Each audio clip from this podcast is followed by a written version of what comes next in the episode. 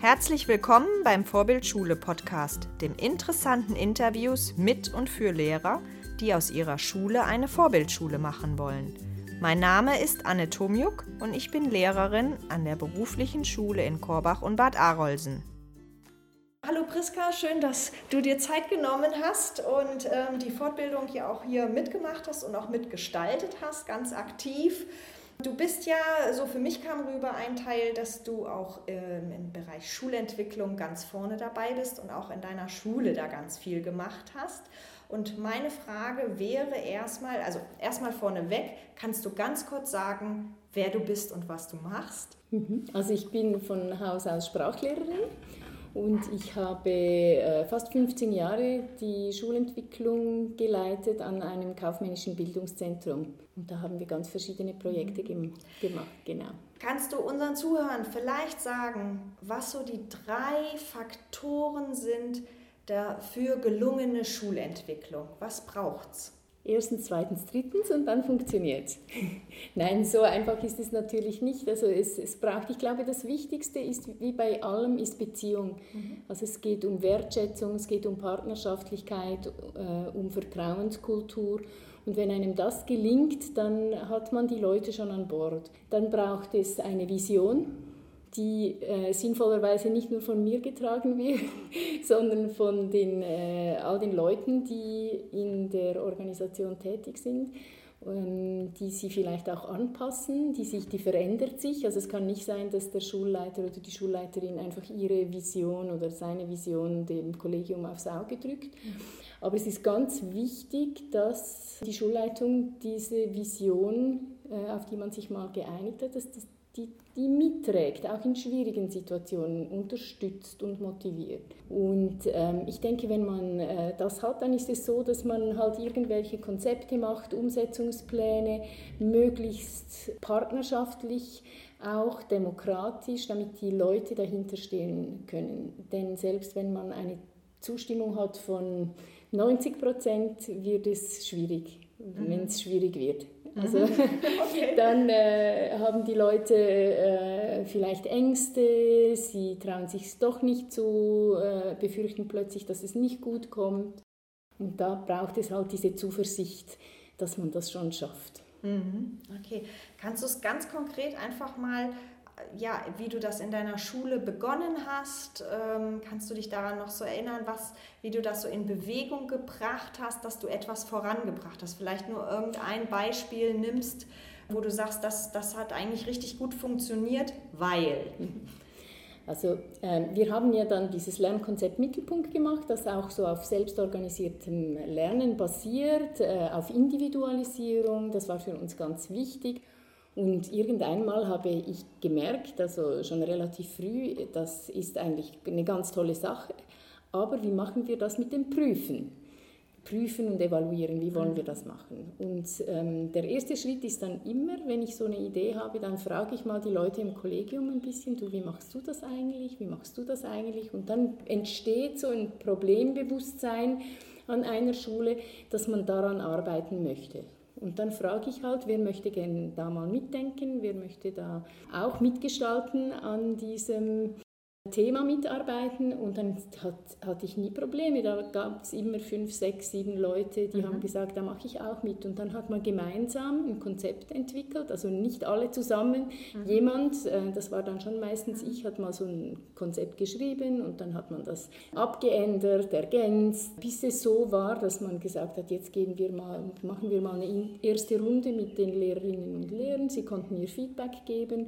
Dann haben wir wieder angepasst, bis es so stimmig war, dass ich würde jetzt mal sagen, ja, in der Regel hatten wir 90 Prozent Zustimmung zu den Konzepten, die wir verabschiedet haben. Mhm. Stelle ich mir das dann so vor, dass ihr habt das in der Arbeitsgruppe erarbeitet, euer Ergebnis gemacht, schriftlich, verschriftlicht und dann dem Kollegium zur Verfügung gestellt per E-Mail oder in Form von einem Plenumssitzung oder wie auch immer und dann wurde die Gelegenheit gegeben, dass man Rückmeldungen gibt, dass man sagt, das an den Punkten stimmt nicht, an den Punkten geht nicht, an den Punkten ist super oder wie auch immer dann wieder in der Arbeitsgruppe modifiziert und das Ganze mehrfach wiederholt? Oder wie stelle ich mir das vor? Genau, also in der Schweiz nennen wir das Vernehmlassung, mhm. weil die Leute dann sich dazu vernehmen lassen können. Nein, also es, es ist einfach so, dass es manchmal schriftlich ist, das kann mhm. sein. Bei wichtigen Dingen ist es auch in der, eine Präsenzveranstaltung, also wir, machen, wir nutzen eine Konferenz dazu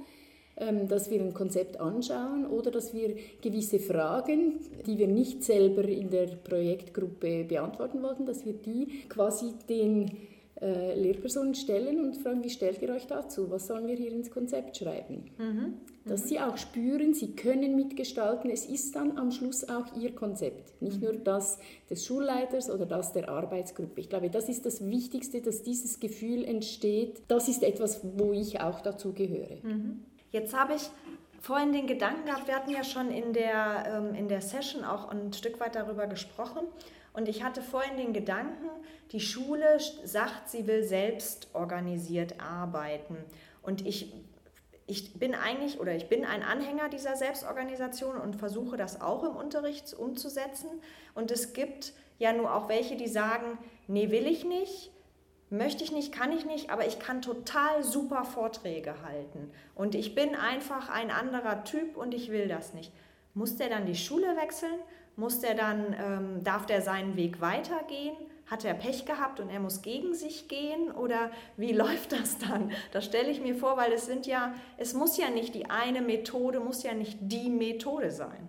Also ich glaube tatsächlich, dass es ein, eine breite Palette gibt von Möglichkeiten, wie man äh, didaktisch-pädagogisch handeln kann. Aber es gibt auch gewisse Dinge, von denen man weiß, dass sie nicht funktionieren.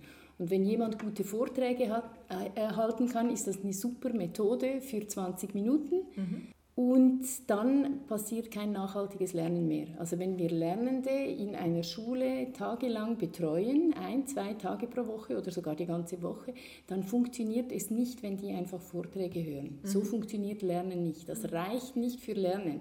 Also da gibt es, glaube ich, schon gewisse Minimalanforderungen. Ja, würde ich sagen die, sagen, die müssen dann gehen, aber sie gehen ja nicht. Mhm. Sie lassen sich dann überzeugen. Ähm, das ist im Idealfall ist es so, dass sie sich überzeugen lassen und dass sie dann äh, spüren, da ist viel Power drin, äh, das könnte auch meinen Unterricht befruchten und ich kann durchaus trotzdem noch ab und zu tolle Vorträge mhm. halten. Aber ähm, sehr oft ist es dann vielleicht auch so, dass die Leute dann halt ähm, sich negativ einstellen, die versuchen negative Stimmung zu machen, das gibt es auch. Deshalb habe ich gesagt, es ist wichtig, dass man eine hohe Zustimmung hat und mhm. das Konzept vielleicht lieber einen Schritt weniger macht, mhm. aber dafür können möglichst viele da dahinter stehen. Mhm. Mhm.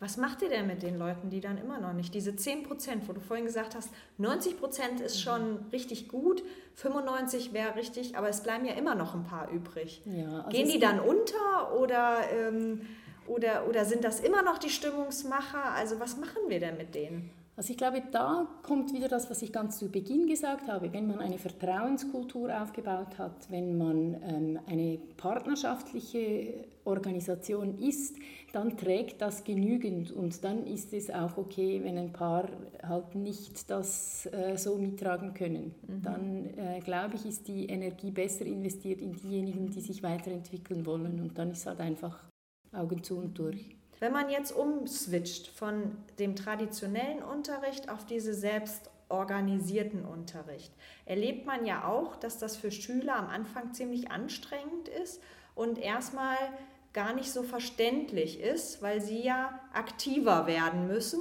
und für sie ja Lernen nicht unbedingt aktiv ist, weil sie in der Schule eigentlich eher ähm, bisher im Traditionellen mitbekommen haben, Lernen heißt in der Schule Konsumhaltung einnehmen und doch eher Frage-Antwort-Spiel vielleicht und so weiter. Wie schaffe ich das, die Schüler mitzunehmen? Mhm. Also ich glaube, im Idealfall ist es halt so, dass du nicht als Einzellehrperson das umsetzen musst oder willst, sondern dass das eine Schulkultur wird. Das würde das die ganze Sache auch einfacher machen. Und ich glaube, wenn man den Lernenden das oft erklärt, mit ihnen darüber spricht, ähm, sich mit ihnen über Lernen austauscht und wie das funktioniert, ich glaube, dann sehen Sie das ein, dass Lernen eben nicht so etwas ist wie wenn man zum Friseur geht äh, und sich mal hinsetzt und darauf wartet, dass irgendetwas passiert, sondern dass das halt eher so ist, wie wenn man ins Fitnesscenter geht und man die Übungen machen muss und man, man schwitzt und es ist anstrengend. Und ja, es ist anstrengend, das ist so. Und deshalb haben die Lernenden vielleicht nicht unbedingt darauf gewartet. Aber nachhaltig. Genau. Sie fühlen sich fit nachher. Eben nicht nur jetzt körperlich, sondern eben auch im Kopf, Ja. ja. Okay, ja, ich bedanke mich, Priska, dass du dir Zeit Danke genommen dir. hast. Danke schön, dass Ganz du da bist. Herzlichen Dank.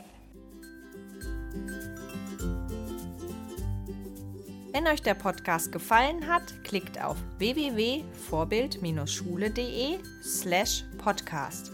Dort findet ihr alle Infos zum Abonnieren und Diskutieren der Inhalte.